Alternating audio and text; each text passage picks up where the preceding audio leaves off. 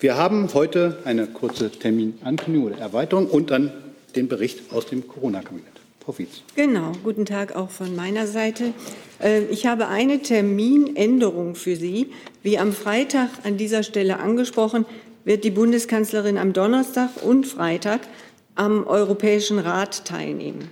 Der Präsident des Europäischen Rates, Charles Michel, hat sich aufgrund der in vielen EU-Mitgliedstaaten stark steigenden Corona-Zahlen dazu entschlossen, das Treffen nicht physisch in Brüssel abzuhalten, sondern die Staats- und Regierungschefs werden sich per Video zusammenschalten.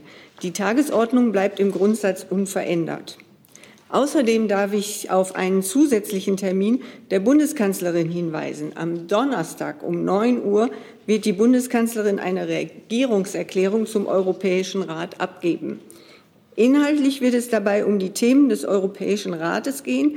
Die Staats- und Regierungschefs werden die gemeinsame Binnenmarkt- und Industriepolitik vor allem mit dem Fokus auf Digitalisierung diskutieren.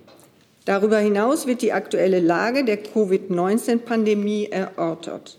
Zudem stehen die Lage im östlichen Mittelmeer und das Verhältnis der EU zur Türkei auf der Tagesordnung. Das für Mittwoch von 11.30 Uhr bis 12.30 Uhr geplante Briefing zum Europäischen Rat wird wie angekündigt als Videokonferenz stattfinden. Das wäre es dazu. Vielen Dank. Dann machen Sie auch gleich mit dem Corona-Kabinett weiter. Okay.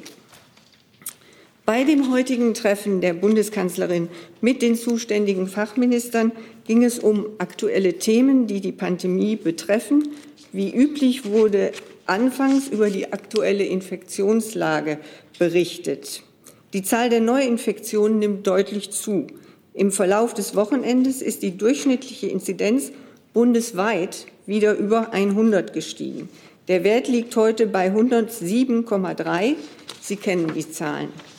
Die Virusvariante B117 ist die dominierende in Deutschland geworden. Das ist nach Einschätzung des Robert-Koch-Instituts besorgniserregend, weil B117 nach bisherigen Erkenntnissen ansteckender ist. Die Zahl der Covid-19-Erkrankten auf Intensivstationen nimmt auch zu. Erstmals liegt sie wieder bei über 3.000. Das ist ebenfalls besorgniserregend. Sie alle kennen die Warnungen von Medizinerinnen und Medizinern, was steigende Infektionszahlen für das Gesundheitssystem, für die Belastungen der Kliniken bedeuten. Diese Warnungen sollten wir ernst nehmen. Im Beschluss vom 3. März wurde ein Stufenplan für Öffnungen vereinbart, gleichzeitig auch eine Rücknahme von Öffnungsschritten, wenn die Inzidenzen stabil steigen. Sie kennen den Beschluss, er war auch mehrfach Gegenstand der Erläuterungen hier in der Bundespressekonferenz. Nun ist angesichts der steigenden Inzidenzen der Fall eingetreten, in dem die vereinbarte Notbremse zum Tragen kommt. Die Bundeskanzlerin hatte am Freitag in ihrem Pressestatement nach dem Gespräch mit den Ländern zum Thema Impfen schon zum Ausdruck gebracht, wie wichtig diese Notbremse ist, um ein unkontrolliert exponentiell wachsendes Infektionsgeschehen zu verhindern. Gleichzeitig hat sie darauf hingewiesen, dass sie sich gewünscht hätte, wir kämen ohne diese Notbremse aus, was aber leider angesichts der steigenden Zahlen nicht der Fall ist. An Lockerungen, die wir uns alle gewünscht hätten, ist nur zu denken bei stabilen oder sinkenden Inzidenzzahlen. In dieser Situation sind wir gegenwärtig nicht. Heute Nachmittag kommen die Regierungschefinnen und Chefs der Länder mit der Bundeskanzlerin zu ihren Beratungen zusammen. Die Beratungen heute finden vor dem Hintergrund einer leider wieder angespannten Infektionslage statt. Über die Ergebnisse der Beratungen werden Sie wie üblich im Anschluss unterrichtet. Vielen Dank. Vielen Dank. Hey Leute, hier sind Thilo und Tyler. Jung und Naiv gibt es ja nur durch eure Unterstützung. Hier gibt es keine Werbung, außer für uns selbst. Das sagst du jetzt auch schon ein paar Jahre, ne? Ja. Aber man muss ja immer wieder darauf hinweisen. Halt, ne? Stimmt halt. Ne? Und ihr könnt uns per Banküberweisung unterstützen oder PayPal. Und wie ihr das alles machen könnt, findet ihr in der Podcast-Beschreibung. Dann kommen wir zuerst zu Herrn Rinke, der eine Frage zur Terminankündigung hatte und zur Frage des EU-Gipfels. Bitte. Danke. Die Frage geht eigentlich an das Auswärtige Amt und Frau Fietz. Die Außenminister haben sich ja heute physisch in Brüssel getroffen. Der Gipfel wird aber, wie Sie angekündigt haben, per Videoschalte stattfinden. Hat es bei den Außenministern auch ähnliche Überlegungen gegeben und warum gibt es eine Differenz zwischen diesen beiden Gipfeln? Da bin ich, glaube ich, nicht die richtige Ansprechpartnerin. Da müssten Sie sich an die EU wenden, Herr Rinke.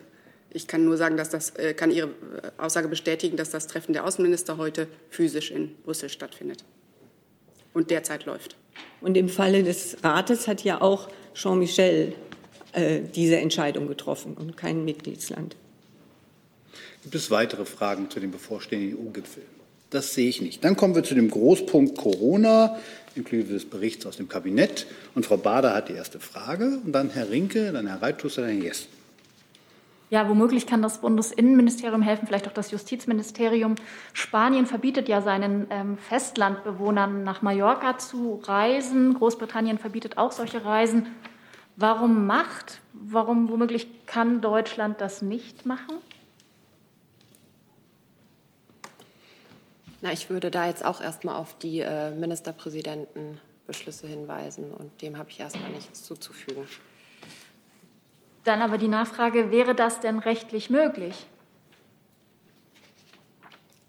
Grundsätzlich muss man ja sagen, wenn ich da vielleicht nur zur Erläuterung beitragen darf, dass die Reisebeschränkungen sich ja an den Inzidenzwerten orientieren. Und die Inzidenzwerte lassen ein generelles Reiseverbot nach Mallorca im Moment einfach nicht zu. Aber da gebe ich der Kollegin recht, wir müssen einfach abwarten, wie die Ministerpräsidentin gemeinsam mit der Bundesregierung heute sich zu diesem Fall positionieren. Herr Rinke dazu. Ja, direkt Anschlussfrage dazu. Es sind ja, wenn ich es richtig sehe, 3 Ministerien, die das entscheiden in der Bundesregierung, Innenministerium, Auswärtiges Amt und Gesundheitsministerium. Diese Aufhebung, nun hat es massive Kritik gegeben. Denkt die Bundesregierung darüber nach, diese Kriterien zu verändern, nach denen man Risikoregionen einstuft, zumal in Deutschland ja, Frau Fietz hat darauf hingewiesen, sich die britische Variante ja auch schon dominierend ausgebreitet hat. Also was soll die Unterscheidung zwischen anderen Ländern, in denen es Virusvariantengebiete gibt und Deutschland, in dem das ebenfalls ein Virusvariantengebiet ist? Herr Rinke, ich glaube, da müssen wir alle gemeinsam jetzt die Beratungen abwarten. Da kann ich jetzt nicht vorgreifen, was möglicherweise zu diesem Komplex beschlossen wird. Okay, aber die Nachfrage nur, um es richtig zu verstehen. Es könnte sein, dass aus den Bund-Länder-Beratungen auch eine veränderte Position der Bundesregierung rauskommt. Das will ich damit nicht gesagt haben. Also ich denke mal, das Thema wird heute mit Sicherheit eine Rolle spielen. Aber wie das Ergebnis sein wird, das kann ich nicht voraussagen. Herr Reitschuster. Eine Frage an Frau Fietz und Frau Nauber. David Nabarro, Sonderberichterstatter der WHO, hat im Oktober gesagt, wir bei der Weltgesundheitsorganisation befürworten Lockdowns nicht als Hauptmittel. Weiter führte er aus, sie seien nur gerechtfertigt, um, ich zitiere, Zeit zu gewinnen, um umzuorganisieren, sich neu aufzustellen, die eigenen Ressourcen neu auszutarieren und um medizinisches Personal zu schützen, das erschöpft ist. Welcher von diesen 3 Punkten trifft als Begründung vor für die jetzige Verlängerung des Lockdowns? Danke. Herr Reithuster, wir haben über dieses Zitat hier schon mehrfach gesprochen. Ich glaube nicht, dass ich da irgendwie eine neuere Erkenntnis Ihnen zuliefern kann, denn Sie müssen dieses Zitat, wenn dann, im Gesamtzusammenhang sehen und einzelne Zitate aus der öffentlichen Diskussion kommentieren wir auch nicht. Frau Nauer, haben Sie noch Ergänzungen? Nein. Keine Zusatz? Ich frage zum wiederholten Mal, weil ich keine Antwort bekomme. Und die Bundesregierung muss doch sagen können, welche von den 3 Punkten, die die WHO sinnvoll sieht, für einen Lockdown begründet ist dafür. Kann die Bundesregierung das nicht beantworten? Ich kann dem, was ich eben gesagt habe, nichts hinzufügen. Herr Jessen. Da sind Sie. Ja. Entschuldigung. Nochmal zum Thema Mallorca. Es ist bekannt, dass sich dort die brasilianische Variante des Virus durchgesetzt hat, die sozusagen wie die britische eine besonders gefährlich ist. Hat das bei den Beratungen des Corona-Kabinetts irgendeine Rolle gespielt, vor allem im Hinblick auf das Setting, dass Inzidenzzahlen eben nicht das alleinige Kriterium sein können? Oder geht die Bundesregierung in die Gespräche heute mit den Ländern sozusagen ohne eigene Position hinein? Also das Corona-Kabinett tagte ja heute Morgen und wie ich eben gesagt habe, hat die Ministerpräsidentenkonferenz von heute Nachmittag vorbereitet. Dabei war auch das Thema Urlaubsreisen ein Thema. Wie aber das jetzt im Einzelnen heute Nachmittag diskutiert wird, kann ich Ihnen natürlich nicht sagen. Nachfrage, das ist doch genau der Kern meiner Frage, Frau Fietz. Mit welcher Position, mit welcher im Corona-Kabinett vorbereiteten Position geht die Bundesregierung in die Gespräche heute Nachmittag, zum Beispiel im Hinblick auf Mallorca? Die Bundesregierung, das habe ich eben versucht deutlich zu machen, ist sehr daran interessiert, dass wir nicht wieder in ein exponentielles Wachstum kommen und möchte deshalb, auch das habe ich eben gesagt, Öffnungsschritte auf jeden Fall so lange zurückstellen, bis man sagen kann, man hat wieder stabile bis sinkende Inzidenzwerte. Und vor diesem ganzen Hintergrund wird auch die Frage nach Urlaubsreisen diskutiert. Nicht nur die Frage nach Urlaubsreisen ins Ausland, nach Mallorca, sondern eben auch die Frage nach Urlaubsreisen im Innern. Ich schreibe Sie wieder drauf, Herr Jessen. Ja, okay. So, dann habe ich zwei Fragen von Herrn Jordans von AP. Die erste Frage geht ans Familienministerium, das leider nicht da ist, aber diese Frage vielleicht dann schriftlich beantworten könnte. Die Ministerin habe heute vorgeschlagen, dass Eltern ihre kleinen Kinder doch selber testen können, bevor sie sie in die Kita bringen. Wie soll dabei sichergestellt werden, dass Kinder tatsächlich richtig oder überhaupt getestet werden? Und in dem Zusammenhang weiß die Ministerin, wie viele Mitglieder der Bundesregierung schulpflichtige Kinder oder solche haben, die in Kitas gehen. Das Familienministerium ist leider nicht anwesend. Möchte die Regierungssprecherin dazu was sagen?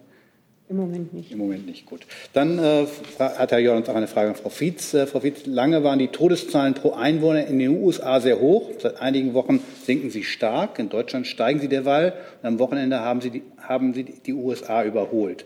Was hat die Bundesregierung falsch gemacht, dass so etwas passieren konnte?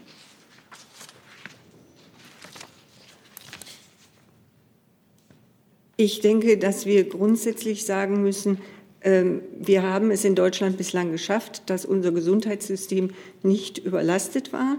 Wir haben nach dem Ausbruch der Pandemie und mit Einführung der Impfstoffe oder Verfügbarkeit der Impfstoffe dafür gesorgt, dass tatsächlich in den besonders vulnerablen Gruppen die Menschen geimpft werden konnten. Das führt auch dazu, dass in diesen hohen Altersgruppen die Todeszahlen zurückgehen. Und jetzt ist es eben das Bemühen, dass wir ein weiteres Ansteigen der Werte verhindern, um damit auch die Kliniken nicht zu überlasten und auch dafür zu sorgen, dass es keine weiteren Todesfälle nicht in massiver Form geben wird, keinen Anstieg der Todeszahlen. Dann hat Herr Jung die nächste Frage. Frau Vize, Sie sagten gerade, das Ziel sei, nicht wieder in ein exponentielles Wachstum zu kommen. Widersprechen Sie damit dem RKI, das hier am Freitag verlautbaren lassen hat, dass wir schon längst im exponentiellen Wachstum sind? Und Frau Nauber, wie bewertet das Ministerium, Ihr Ministerium, die brasilianische Variante? Können Sie was zur Gefährlichkeit sagen und zu Ihrer Einschätzung des Auftretens auf Mallorca? Also wenn ich wieder gesagt habe, dann meine ich damit die Entwicklung, die wir vor Weihnachten erleben mussten, dass wir nicht wieder in eine solche Situation kommen, das meinte ich damit. Und das exponentielle Wachstum können wir noch stoppen, wenn wir jetzt entsprechend uns verhalten. Und das ist das Ziel der Bundesregierung. Ja, und zu den Virusvarianten würde ich erneut gerne auf den Bericht des RKI dazu verweisen, der ja ausführlich Stellung nimmt zur Ausbreitung dieser Varianten und auch eine Einschätzung gibt dazu, wie diese Varianten einzuschätzen sind im Vergleich zu dem ursprünglich aufgetretenen Virus. Aber es kann ja sein, dass Reiserückkehrer aus Mallorca mit der brasilianischen Variante hier auftauchen. Wie bewerten Sie die Gefährlichkeit für Deutschland? Also nochmal, das RKI gibt eine Einschätzung dazu, wie gefährlich einzelne Virusvarianten sind. Das wird in dem Bericht auch aufgeschlüsselt nach den unterschiedlichen Virusvarianten. Und zur Frage nach Mallorca haben wir ja hier jetzt schon mehrfach gesagt, dass die Beratungen der Ministerpräsidentenkonferenz abzuwarten bleiben. Herr Rinke. Eine Frage, ich glaube, an Frau Vizes. Und zwar geht es um AstraZeneca und die Äußerung der EU-Kommission, dass sie jetzt ernsthaft über eine Exportkontrolle und Exportstopps nachdenkt. Das hat in Großbritannien sehr große Entrüstung ausgelöst. Ich hätte ganz gerne gewusst, ob die Bundesregierung unterstützt, dass es einen Exportstopp für AstraZeneca außerhalb der EU geben sollte.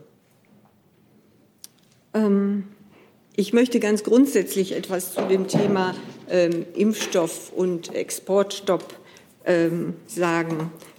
Unternehmen aus der EU exportieren große Mengen an Covid-19-Impfstoffen in andere Länder.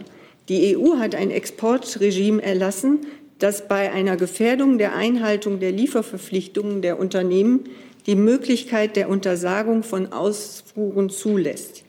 Die Pandemie ist eine globale Herausforderung, die nur bewältigt werden kann, wenn Menschen weltweit geimpft werden. Zudem ist die Impfstoffproduktion sehr komplex, sodass funktionierende Lieferketten über Ländergrenzen hinweg essentiell sind. Und die Kommissionspräsidentin hat von einer möglichen Überarbeitung der gegenwärtigen Regelung zur Exportkontrolle und Exporttransparenz gesprochen. Dazu finden derzeit Gespräche statt.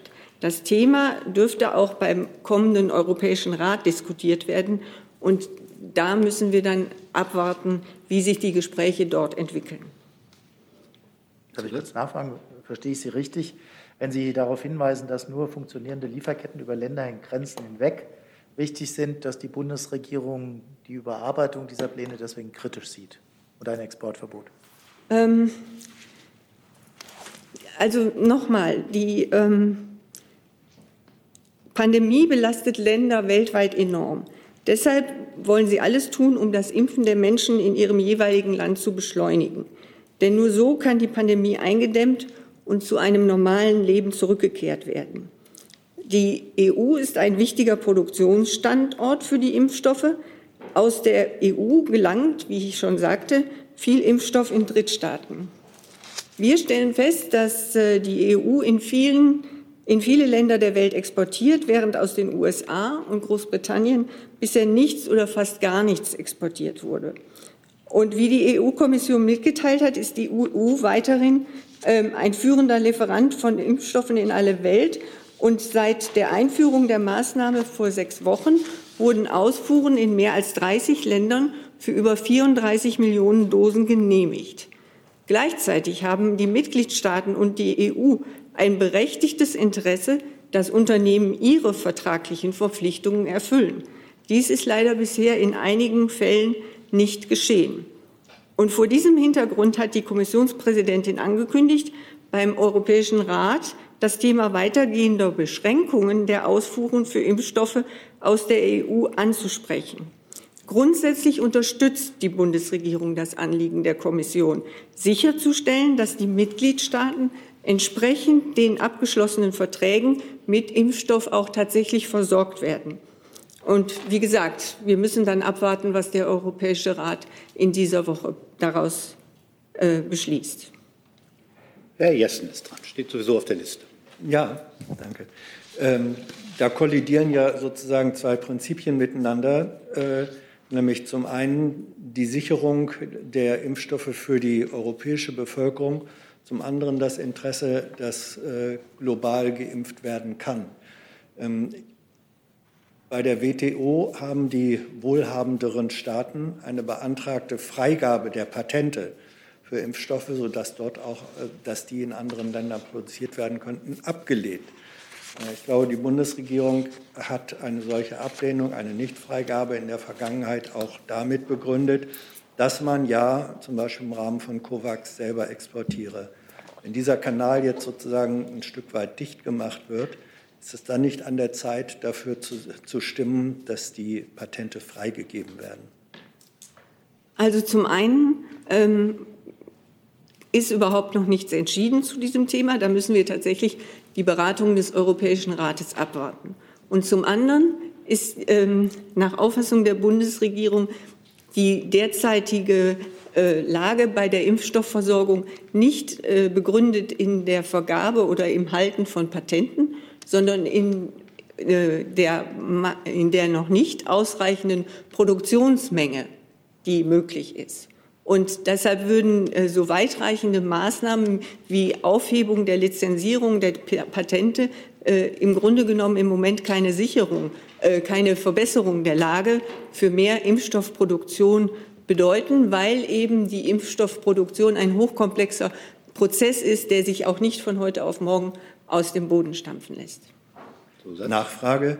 Die Freigabe der Patente würde aber eine Impfstoffproduktion dort, wo sie technologisch möglich ist, ermöglichen.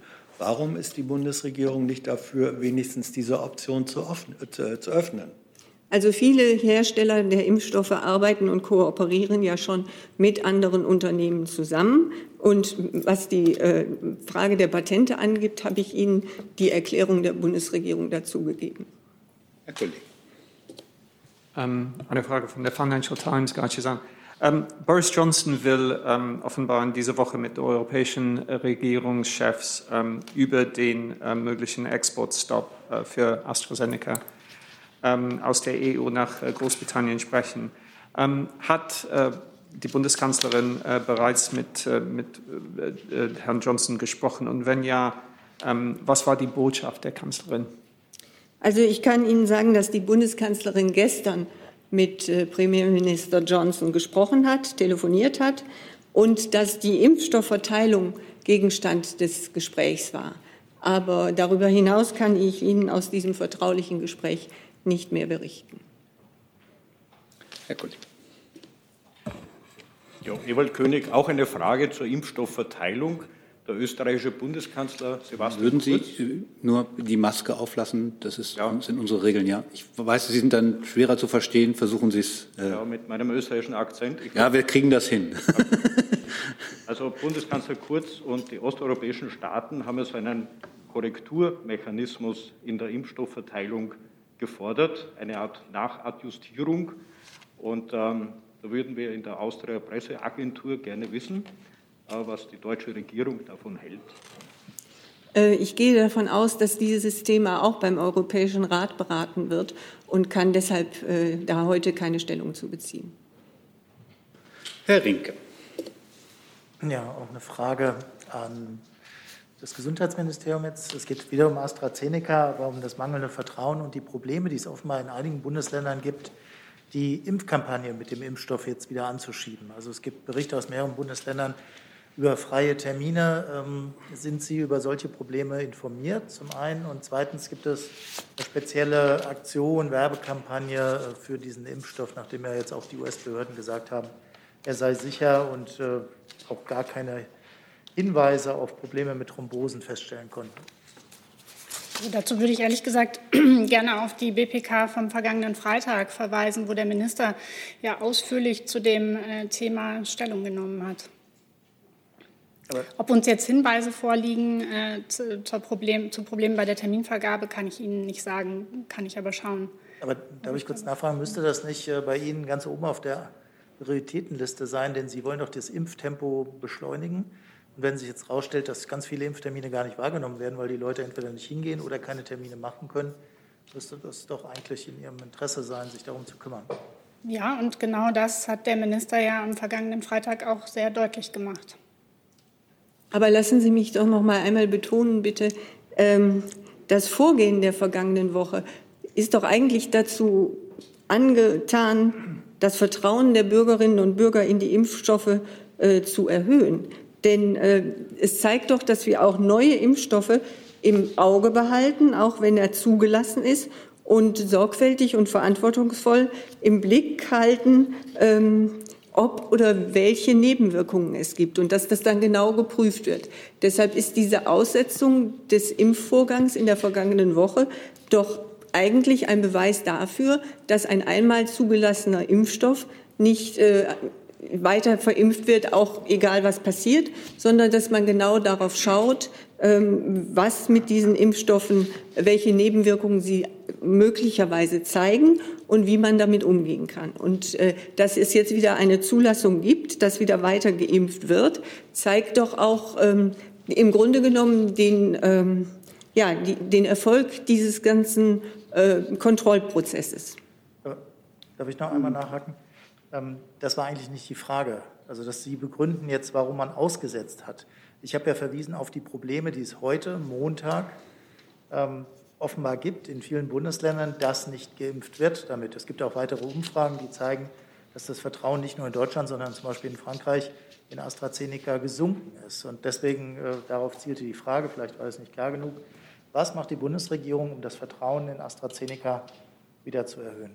Ja, meine Antwort zielte genau in diese Richtung, dass ich eben deutlich machen wollte, dass dieser Kontrollprozess in der vergangenen Woche doch ein Beleg dafür ist, dass man Vertrauen in den Impfstoff haben kann und dass man durchaus auch sich zu einer Impfung mit AstraZeneca bereit finden kann. Und die Kanzlerin hat ja auch am Freitag mitgeteilt, dass sie sich durchaus mit AstraZeneca impfen lassen würde, wenn sie dann an der Reihe ist. Herr Jung, Herr Jessen, zu einem anderen Thema beide. Gibt es weitere Fragen zum Großkomplex Corona? Herr Reitschuster. Ich hätte noch eine Frage an Frau Fietz und Frau Nauber.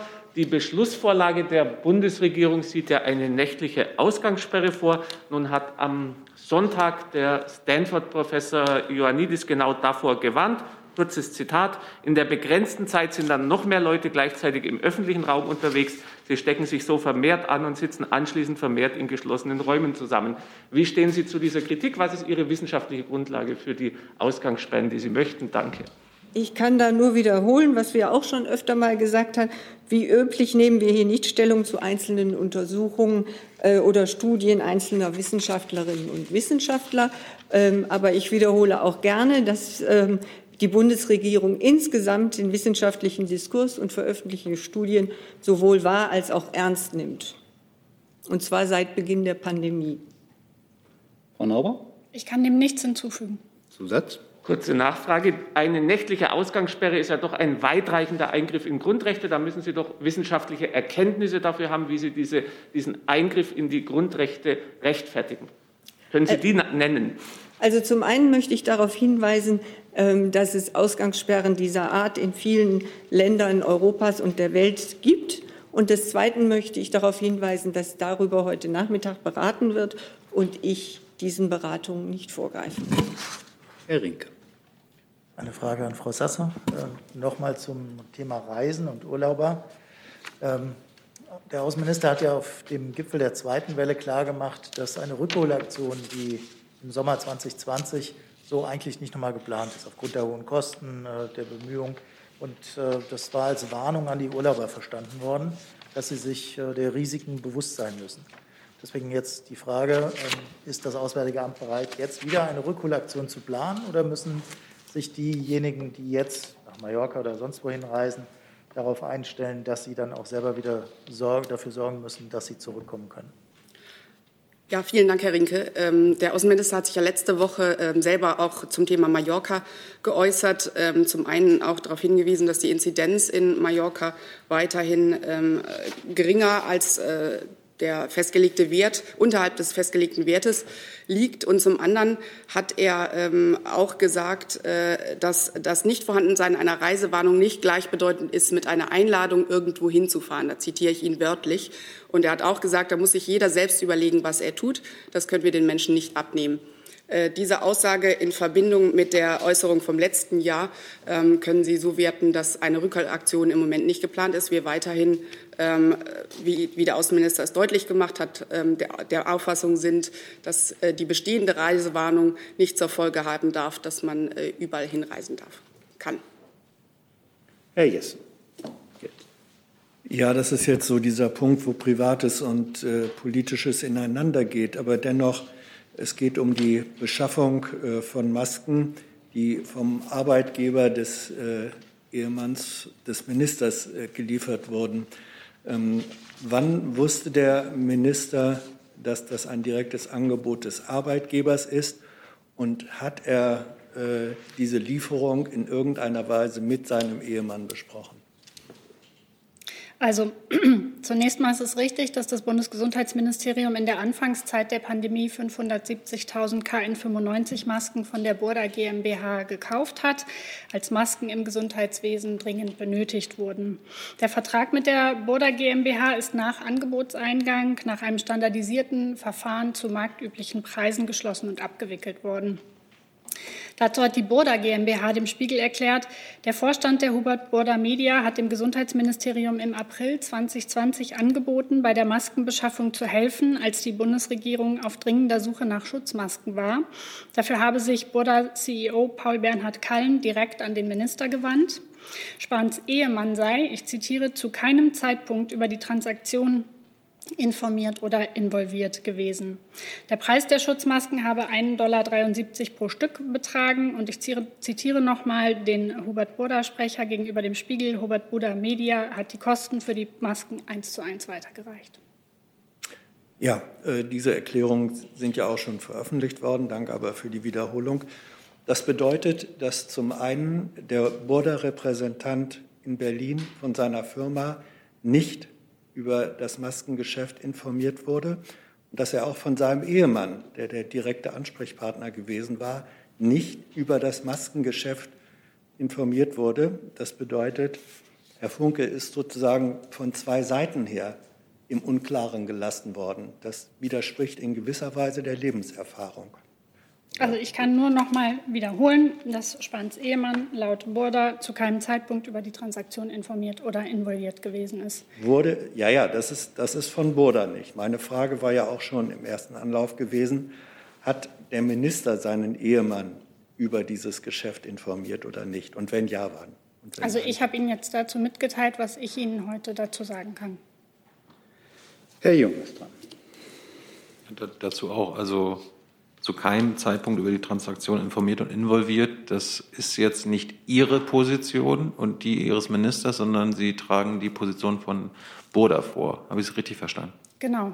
Der Ehemann von Herrn Spahn ist ja angestellt bei Burda und nicht beim BMG.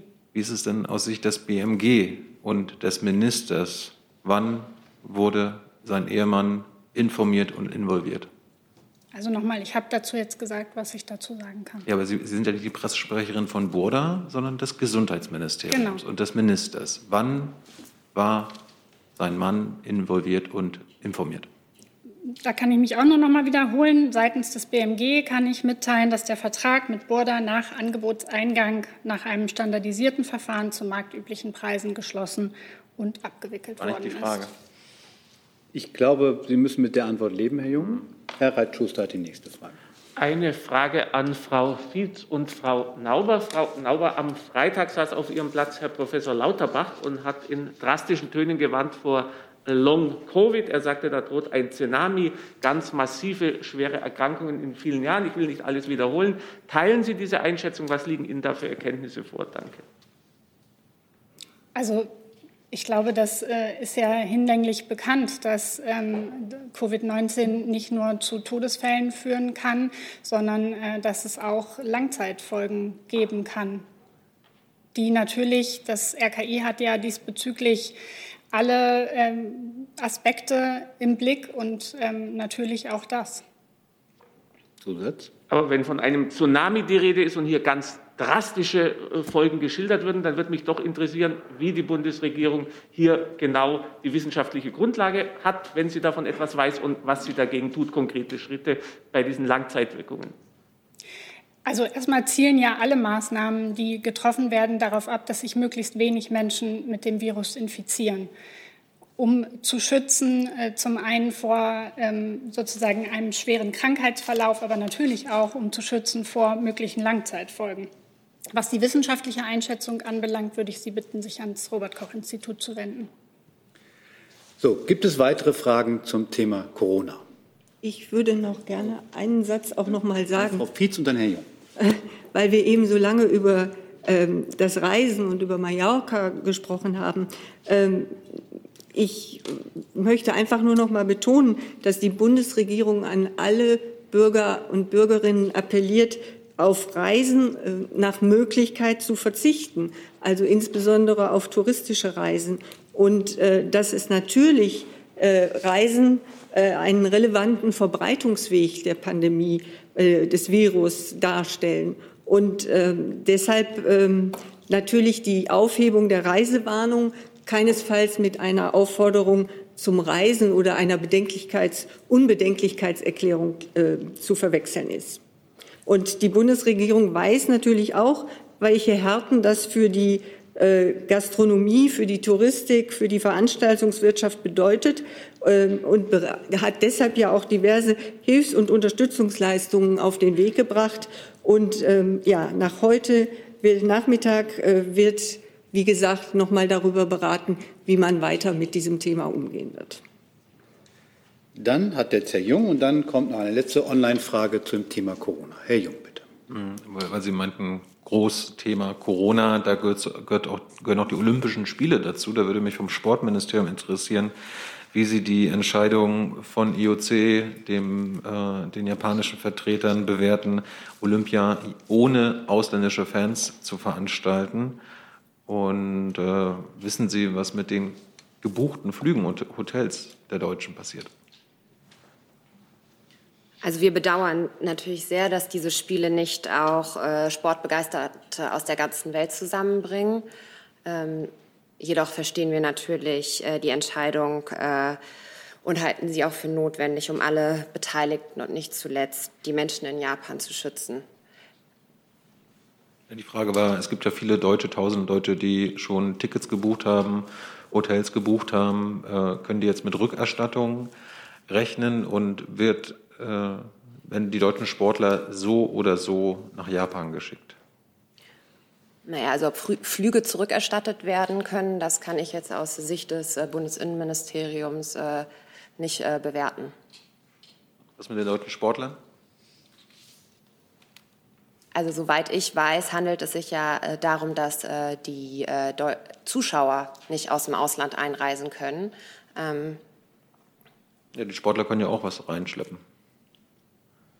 Bitte, Entschuldigung? Die Sportler können ja auch das Virus einschleppen oder auch mitbringen. Werden die deutschen Sportler und Sportlerinnen so oder so geschickt? Na, die Deutschen, die ursprüngliche Frage, die Sie gestellt haben, richtete sich ja daran, wie wir das sehen, dass ausländische Zuschauer nicht einreisen können. Und dazu habe ich Ihnen das gesagt.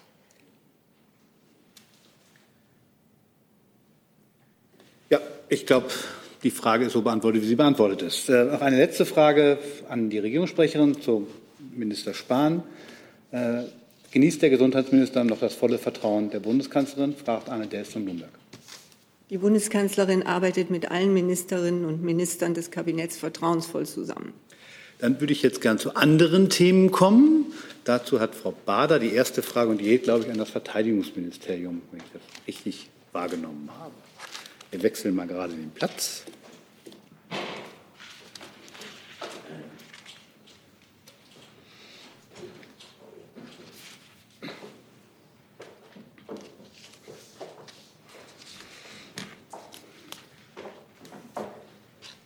So, Frau Burda. Ja, Herr Kollatz, die Ministerin ist heute beim Kommando Spezialkräfte in Calw. Was ist der Zweck des heutigen Besuchs? Kann ich so bestätigen. Wie schon bei der Vorstellung des ersten Zwischenberichts zum KSK ist es der Ministerin ein großes Anliegen, bevor sie ihre Unterschrift unter diesen Zwischenbericht, also diesen zweiten Zwischenbericht setzt, noch einmal mit den Menschen im KSK zu sprechen und ihre Eindrücke, die sie gewonnen hat, zu vertiefen, um auf der Basis dann formell auch den Bericht dem Parlament morgen zuleiten zu können. Da noch eine Nachfrage. Können Sie denn ausschließen, dass in den nächsten Tagen der Kommandeur Kreitmeyer abgelöst wird? Wir haben gestern eine Pressemitteilung dazu veröffentlicht, nachdem die Ministerin viele Vorgespräche mit den Beteiligten geführt hat. Da ist auch der Satz enthalten, dass der Kommandeur des KSK seine Aufgaben weiterhin zunächst während der laufenden Voruntersuchungen weiter wahrnehmen wird. Gibt es weitere Fragen zum Thema KSK? Herr Jung, bitte. Warum tut er das? weil die bisherigen Sachstandserhebungen die Ministerin nicht dazu veranlasst gesehen haben, Herrn Kreitmeyer von seinen bisherigen Aufgaben entbinden zu müssen.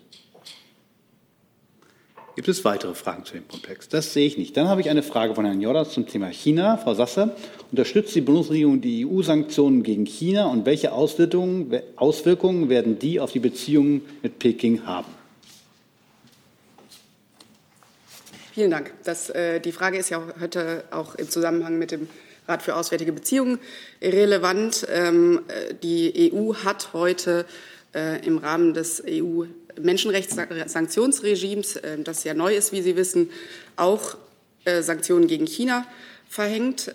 Insgesamt wurden heute im Rahmen des Rates restriktive Maßnahmen gegen 11 Personen und 4 Entitäten aus 6 Ländern verabschiedet. Erfasst sind unter anderem Personen und Entitäten aus China, wie gesagt, Nordkorea, Libyen, Südsudan, Eritrea und Russland. Ich muss deswegen an der Stelle noch mal darauf hinweisen, das Paket, was die EU heute verabschiedet hat, richtet sich nicht gegen ein bestimmtes Land, sondern es zielt insgesamt auf schwerwiegende Menschenrechtsverletzungen ab, unabhängig von dem Ort, an dem sie begangen werden. Was den konkreten Punkt China angeht, so haben wir an dieser Stelle schon mehrfach, glaube ich, erläutert, dass wir die Lage der Uiguren und anderer ethnischer und religiöser Minderheiten in Xinjiang für problematisch ansehen, schwierig ansehen und dieses Thema ganz oben auf der Liste der schwerwiegenden Bedenken der EU und auch der Bundesregierung in Bezug auf die Menschenrechtslage in China steht. Und wir sprechen dieses Thema, auch das wissen Sie, sowohl bilateral bei Treffen mit chinesischen Gesprächspartnern als auch öffentlich, unter anderem in den UN-Foren, immer wieder an. Die Existenz politischer Umerziehungslager, die weit verbreitete Überwachung, die systematische Einschränkung der Religionsfreiheit von Uiguren und anderer Minderheiten in Xinjiang sowie Berichte über Zwangsarbeit, Zwangssterilisationen und erzwungene Geburtenkontrolle sind schwere Menschenrechtsverletzungen.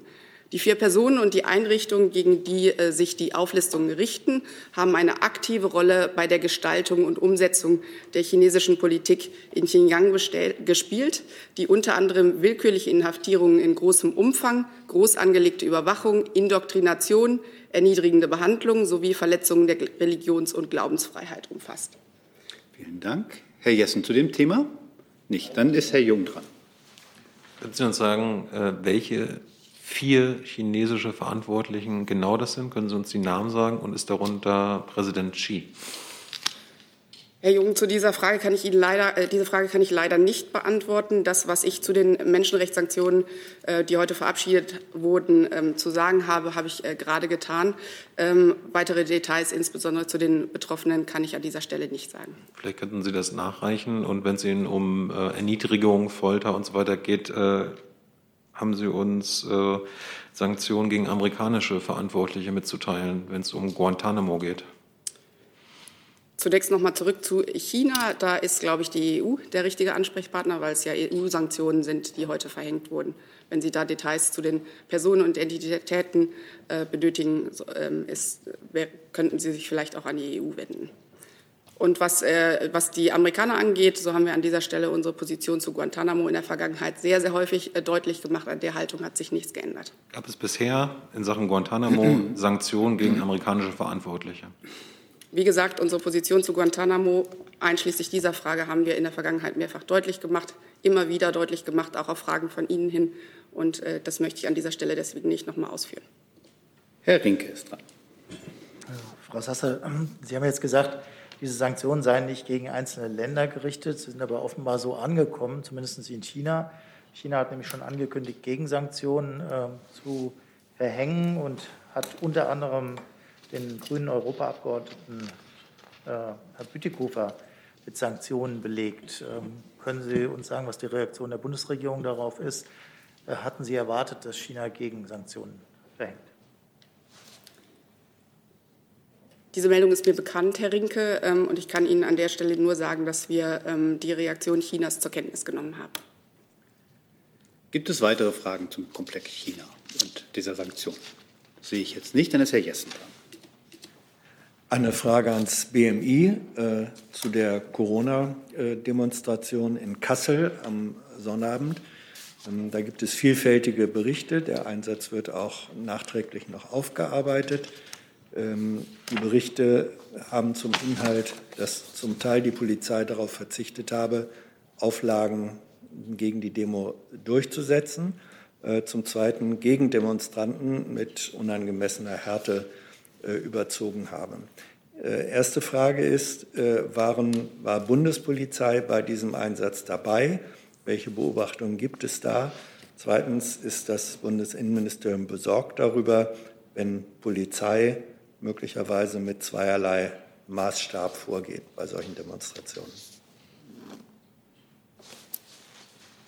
Also das BMI kennt Medienberichte zum Versammlungsgeschehen am vergangenen Wochenende.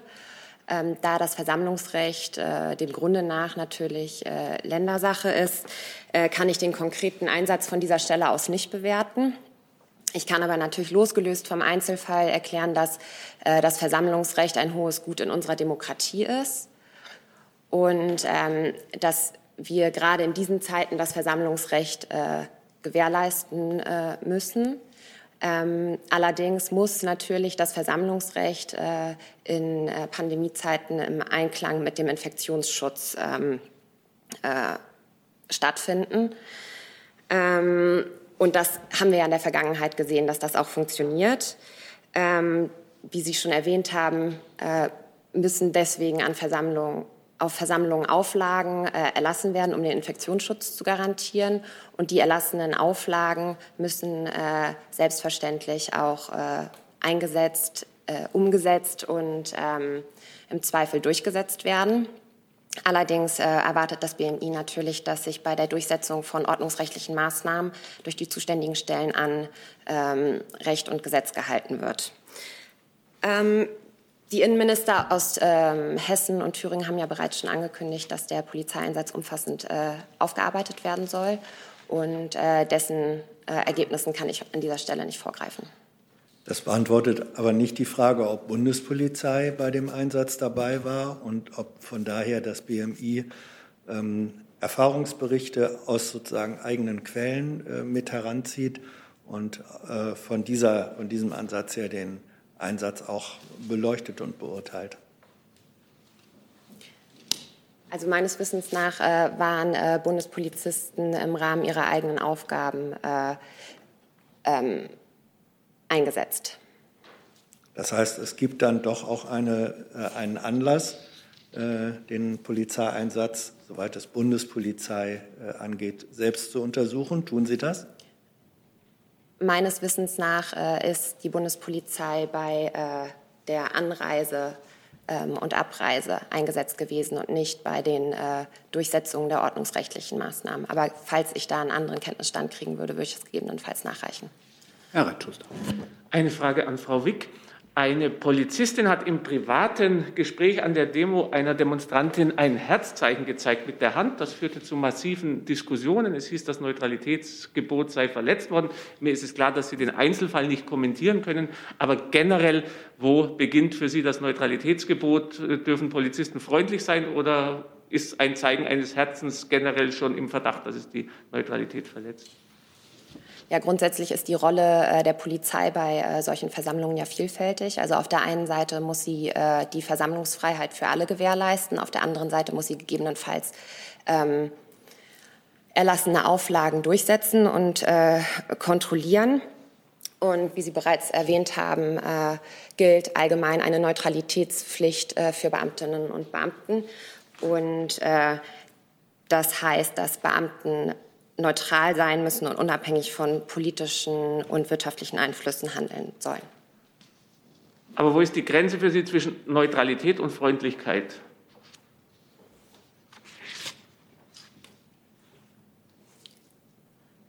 Naja, Sie wollen ja den Einzelfall, den Sie gerade beschrieben haben, durch mich bewertet haben. Und das ist nicht so, ich kann den Einzelfall nicht bewerten, das ist umfassend. Sie haben ein Bild beschrieben. Ich weiß nicht, wie es zu diesen Bildern gekommen ist und was da vielleicht noch, mit beeinflusst wurde, sodass ich das von dieser Stelle aus nicht bewerten kann. Danke. Herr Rink. Ja, Frau Wick, auch direkt dazu. nachdem es ja jetzt mehrfach Kritik an Polizeieinsätzen gegeben hat gegen sogenannte Querdenker-Demonstrationen, wollte ich nachfragen, ob es bei Ihnen eigentlich Untersuchungen gibt, ob Bundespolizisten und wenn ja, in welchem Umfang gewisse Sympathien für solche Corona-Maßnahmen kritischen Positionen haben. Also wird das von Ihnen untersucht? Hat das Ministerium die Bundespolizei angewiesen, verstärkt danach zu schauen? Also was ich Ihnen grundsätzlich natürlich sagen kann, ist, dass die Sicherheitsbehörden hellwach sind und im Rahmen ihrer Aufgaben alle Entwicklungen, auch Entwicklungen, die im Zusammenhang mit Corona-Protesten gegebenenfalls entstehen, betrachtet. Und genau, dem habe ich erstmal nichts hinzuzufügen.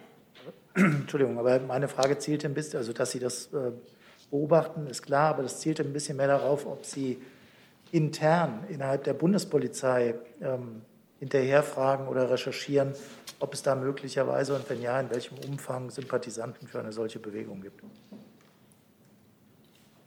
Also wenn ich sage, dass die Sicherheitsbehörden hellwach sind und alle möglichen Entwicklungen im Zusammenhang mit Corona-Protesten betrachten, dann steht die Aussage für sich. Lassen Sie mich vielleicht einfach nur noch ergänzen, dass die Bundesregierung insgesamt die Bereitschaft des hessischen Innenministers Beuth begrüßt, den gesamten Polizeieinsatz in Kassel, so wie er es formuliert hat, gründlich nachzuarbeiten. Dann ist Herr Reitschluss damit in der nächsten Frage. Nochmal eine Frage an Frau Wick. Ich wurde am Samstag tätlich angegriffen in Kassel von Gegendemonstranten. Das ist mir auch früher schon passiert. Es passiert auch anderen immer wieder. Man hat den Eindruck, dass die Aggression gegenüber Journalisten von unterschiedlichen Seiten bei Demonstrationen zunimmt. Halten Sie die aktuelle Gesetzeslage da für ausreichend? Macht sich die Bundesregierung Gedanken, wie sie hier Journalisten und damit auch die Berichterstattung noch besser schützen könnte angesichts einer zunehmenden Aggression? Danke. Also Ihren persönlichen Erfahrungen vom Wochenende kann ich natürlich nicht bewerten, sodass ich jedem rate, der in irgendeiner Form rechtswidriges Verhalten meint, festzustellen, das zur Anzeige zu bringen bei den zuständigen Behörden. Aber die Frage ging ja auch nicht nach dem Einzelfall, sondern generell, ob sich die Bundesregierung hier Gedanken macht, die Situation zu verbessern rechtlich. Auch da habe ich ehrlicherweise meinen Aussagen von vorhin nichts hinzuzufügen. Also wir beobachten die Entwicklung fortlaufend und sind hellwach und gegebenenfalls gibt es Maßnahmen. Gibt es weitere Fragen zu diesem Komplex des Demogeschehens in Kassel? Herr Reithuster, wollen Sie noch eine Frage? Ganz kurz nur eine Nachfrage zu der Frage von Herrn Rinke, ob die Bundesregierung das beobachtet, ob es Sympathien gibt bei Polizisten. Inwieweit ist das Privatsache, für was für Ansichten Sie Sympathien haben und inwieweit ist das eine Sache des Arbeitgebers? Danke. Wie ich auch bei Ihrer ersten Frage schon ausgeführt habe, selbstverständlich hat jeder das Recht auf seine private Meinung, aber für Beamtinnen und Beamten gilt eben die Neutralitätspflicht, sodass sie im Rahmen ihrer Berufsausübung sich neutral zu verhalten haben. Aber die Ansicht, das geht niemandem was an, was Sie für eine Ansicht haben, solange Sie die nicht einfließen lassen in die Arbeit. Ja, selbstverständlich gilt die Meinungsvielfalt und Freiheit unseres Grundgesetzes auch für Beamtinnen und Beamten. So, dann habe ich jetzt eine Frage an das Finanzministerium zu einem völlig anderen Thema, nämlich Erbschaftssteuer.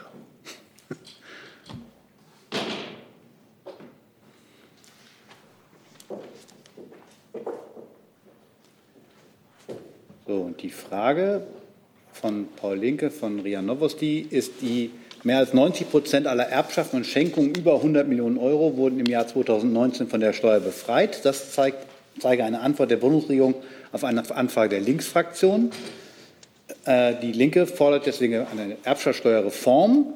Wie steht es um so eine solche Erbschaftssteuerreform? Gibt es Pläne von Seiten der Bundesregierung dahingehend und wie sehen denn diese aus? Ja, zunächst einmal zur Reform des Erbschaftssteuer, die ist 2016 vorgenommen worden, also von der letzten Regierung noch. Hintergrund war, dass es da Anpassungsbedarf gab aufgrund der Rechtsprechung des Bundesverfassungsgerichts. Wie Sie wissen, seinerzeit gab es dann intensive Befassung des Bundestags und auch des Bundesrates. Der Vermittlungsausschuss ist einbezogen worden. Es hat dann relativ lang gedauert, bis es da eine Kompromissfindung in dieser komplexen Materie gab. Und das ist jetzt der Stand. Der Koalitionsvertrag selber, das wissen Sie auch, sieht keine Anpassung des Erbschafts- und Schenkungssteuerrechts vor. Gibt es weitere Fragen zu dem Erbschaftssteuerkomplex? Das sehe ich erstmal nicht. Dann habe ich eine Frage von Frau Lindner zum Autogipfel. Wer nimmt an diesem Autogipfel morgen Abend teil? Was sind die wichtigsten Themen? Ich glaube, der findet im Kanzleramt statt, ne? Da bin ich im Moment wirklich überfragt. Ich weiß jetzt nicht genau, ob das am Freitag angekündigt wurde oder nicht. Er soll nicht öffentlich sein, aber trotzdem kann man ja fragen.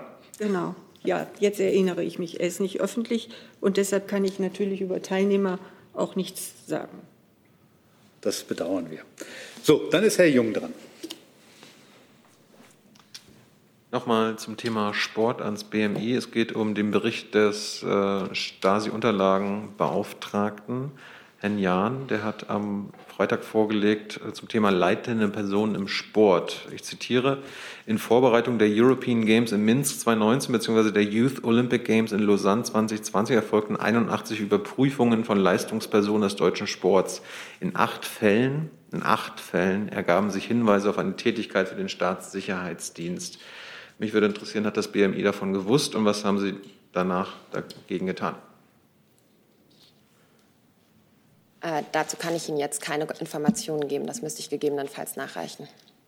Können Sie auch nachreichen, worum es sich bei diesen 8 Fällen handelt, wer diese Personen sind?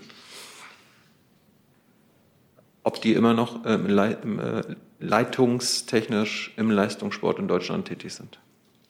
Also wie ich gerade gesagt habe, ich werde gegebenenfalls die Informationen nachreichen. Warum gegebenenfalls? Das ist doch... Weil ich Ihnen ja jetzt nicht sagen kann, welche Informationen ich dazu habe. Dann hat Frau Lindner noch eine Nachfrage. Wenn schon der Autogipfel nicht öffentlich ist, gibt es vielleicht trotzdem danach eine Presseinformation? Soviel ich mich erinnere, ist es nicht vorgesehen. Gibt es weitere Fragen? Herr Jung hat noch eine Frage. Ja, sind dann bei dem Autogipfel neben der Autolobby auch noch andere Gruppen eingeladen, Umweltverbände oder so? Ich kann Ihnen keine weiteren Angaben zu dem Autogipfel machen. Wenn Sie uns im Nachhinein die Gästeliste schicken. Ich werde sehen, ob das möglich ist. Wenn, dann machen wir das gerne. So, dann habe ich noch eine, Herr Jessen hat noch eine andere Frage. Bevor habe ich noch eine Frage von Herrn Linke zum Thema Diplomatie und Russland. Wie bewertet die Bundesregierung, dass US-Präsident Joe Biden den russischen Präsidenten als Killer bezeichnet habe? Außenminister Maas hat sich in der vergangenen Woche bereits zu diesem Thema anlässlich verschiedener Pressekonferenzen geäußert und hat gesagt, dass er zu diesen Äußerungen keine Stellung nimmt. Und ich kann nur darauf verweisen, dass Herr Seibert dazu auch schon Stellung genommen hat hier. Gibt es weitere Fragen zu dem Komplex? Dann ist Herr Jessen dran. Dazu hätte ich gerne das Justizministerium gefragt.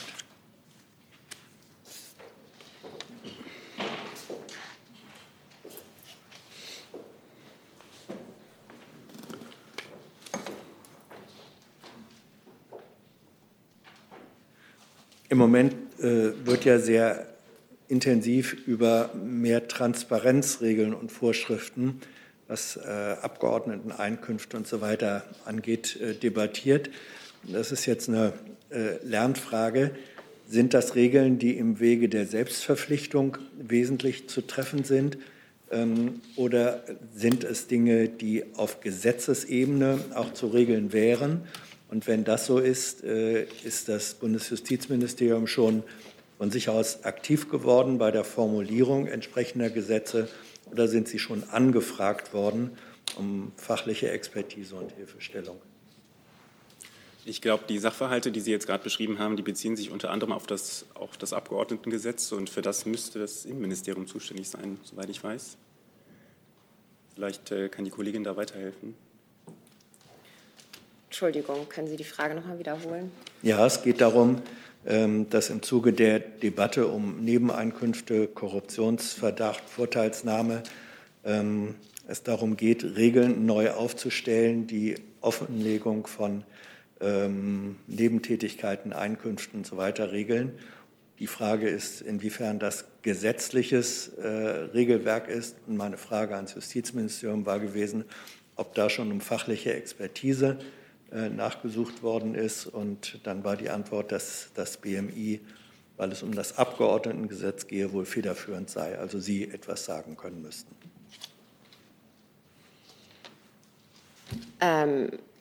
Also meines Erachtens ist das Thema Lobbyregister ja letzte Woche schon Thema gewesen, und dem ist nichts hinzuzufügen.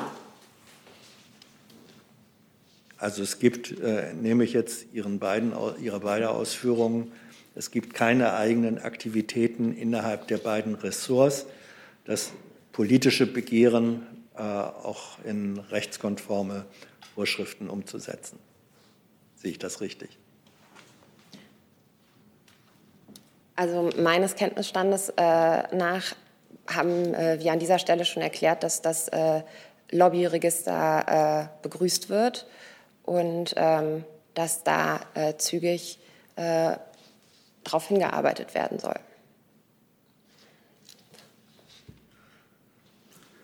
Gibt es weitere Fragen zu dem Komplex? Das sehe ich erstmal nicht. Dann habe ich eine Nachrichtung des Auswärtigen Amtes noch. Genau, ich wollte noch mal zurückkommen auf Ihre Frage, Herr Jung, zu den Personen und Einheiten, die unter das neue Listungspaket gegenüber China fallen. Ich hatte Sie ja auf die EU verwiesen, das ist auch richtig. Die Namen sind im Beschluss zu den Sanktionen zu diesem Listungspaket enthalten. Um Ihnen die Arbeit leicht zu machen, das ist im aktuellen Amtsblatt der EU veröffentlicht, und da fallen dann gemäß diesem Amtsblatt, dieser Veröffentlichung im Amtsblatt darunter der Direktor des Büros für öffentliche Sicherheit von Xinjiang, Vertreter des politischen Parteikomitees des uigurischen autonomen Gebiets Xinjiang und das Büro für öffentliche Sicherheit. Herr Jung, eine Nachfrage dazu. Warum ist Herr Xi nicht dabei als Präsident? Der ist dafür letztverantwortlich. Nochmal, da muss ich Sie leider verweisen auf das, was ich vorher schon gesagt habe. Das ist eine Entscheidung der EU, die einstimmig getroffen wurde. Und in dem aktuellen Listungspaket sind genau diese Personen und Einheiten genannt, die ich gerade erwähnt habe. Setzt sich die Bundesregierung dafür ein, dass Präsident Xi auf diese Sanktionsliste kommt?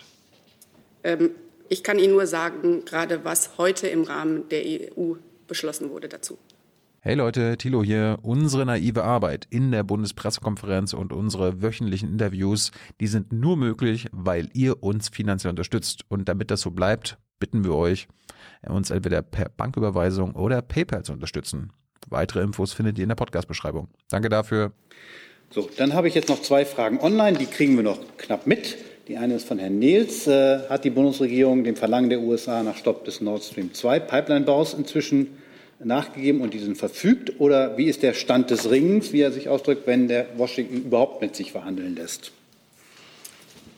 Also ich kann da nur allgemein sagen, dass wir die Berichterstattung zur Kenntnis genommen haben, und unsere grundsätzliche Haltung zu extraterritorialen Sanktionen ist bekannt und gilt auch weiterhin.